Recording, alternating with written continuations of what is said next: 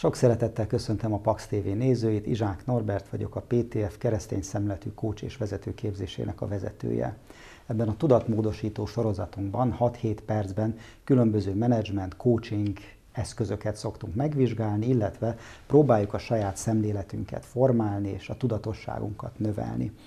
A mostani adásban és a következőben Daniel Pink motiváció 3.0 felfedezéséről fogok beszélni, ami nem is annyira az ő felfedezése, inkább ő foglalta egy rendszerbe.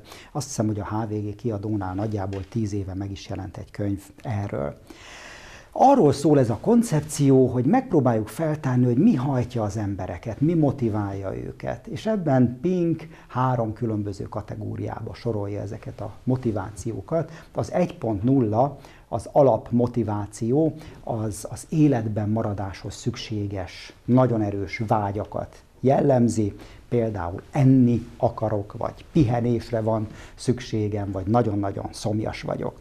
A 2.0 az egy bináris dolog, vagy az egyik, vagy a másik érvényes, vagy valamilyen jutalmat szeretnék megszerezni, és azért küzdök, az hajt engem, ez az én drive-om, vagy pedig félek a büntetéstől, és azt szeretném elkerülni, és azért csinálok meg valamit, mert attól tartok, hogy szankciókat fognak érvényesíteni velem szemben. És nagyon sokáig úgy gondolták az emberek, és azt hiszem, hogy talán néhány milliárd ember így gondolkodik még mind a mai napig, hogy ezek a legerősebb motivációk. Hogyha a munkahelyemen megígérik azt, hogy nem tudom, dupla fizetést kapok akkor, hogyha nem tudom, sokkal több kerámiát festek, vagy a munkámat hatékonyabban végzek, akkor ez annyira erős vágyjal fog engem motivációval eltölteni, hogy tényleg kétszer annyit fogok csinálni, vagy legalábbis sokkal többet. Vagy ha belengetik a munkahelyemen, hogy megbüntetnek azért, hogyha legközelebb is elkések, akkor én összekapom magam, és ott leszek pontosan 8 óra 00-kor, és fogok blokkolni. Gyakran egyébként még az egyházban is előfordul ez a gondolkodásmód, és valaki azért próbál, igyekszik jó keresztény lenni, mert azt reméli, hogy akkor áldást kap, a jóisten majd megjutalmazza, esetleg akkor a mennybe kerül, vagy éppen ellenkezőleg azért kapja össze magát, mert fél attól, hogy az Isten ugye nem verbottal, vagy esetleg a pokoltól fél, és ezért próbálja rendesebben élni az életét. Na most van egy nagy baj, illetve több nagy baj van azzal, hogyha motiváció 2.0 szerint élünk kizárólag, hogy ez rövid távú. Tehát ha én azt mondom a gyerekemnek, hogy csináld meg a, nem tudom, történelem leckédet, különben kitekerem a nyakadat, és még a Nintendo-dat is elveszem, mondjuk, ez lehet, hogy hatni fog néhány órán keresztül, vagy néhány napon keresztül, de hát hányszor tudom én kitekerni az ő nyakát, hány Nintendo-t tudok tőle elvenni, ez félelem, tehát attól, hogy engem megbüntetnek, ez nagyon-nagyon hamar elvész ennek a hatása. Ha a munkahelyemen azt mondják, hogy dupla fizetés kapok azért, hogyha jobban, keményebben dolgozom, hányszor tudják nekem megduplázni a fizetésemet? Nagyon hamar, egy-két hét, egy-két hónap elteltével ez a motiváció el fog szürkülni. Vagy azt mondják, hogy nem tudom, kirúgnak. Hát hányszor tudnak engem, engem kirúgni? Szóval kérész életű ez a dolog, ez az egyik probléma vele. A másik probléma, hogy függőséget okoz, és mindjárt mondok erre néhány példát. Már az 1960-as években elkezdtek kutatók, pszichológusok azzal foglalkozni, hogy megnézzék, hogy embereknek hogyan működik ez a fajta motivációja.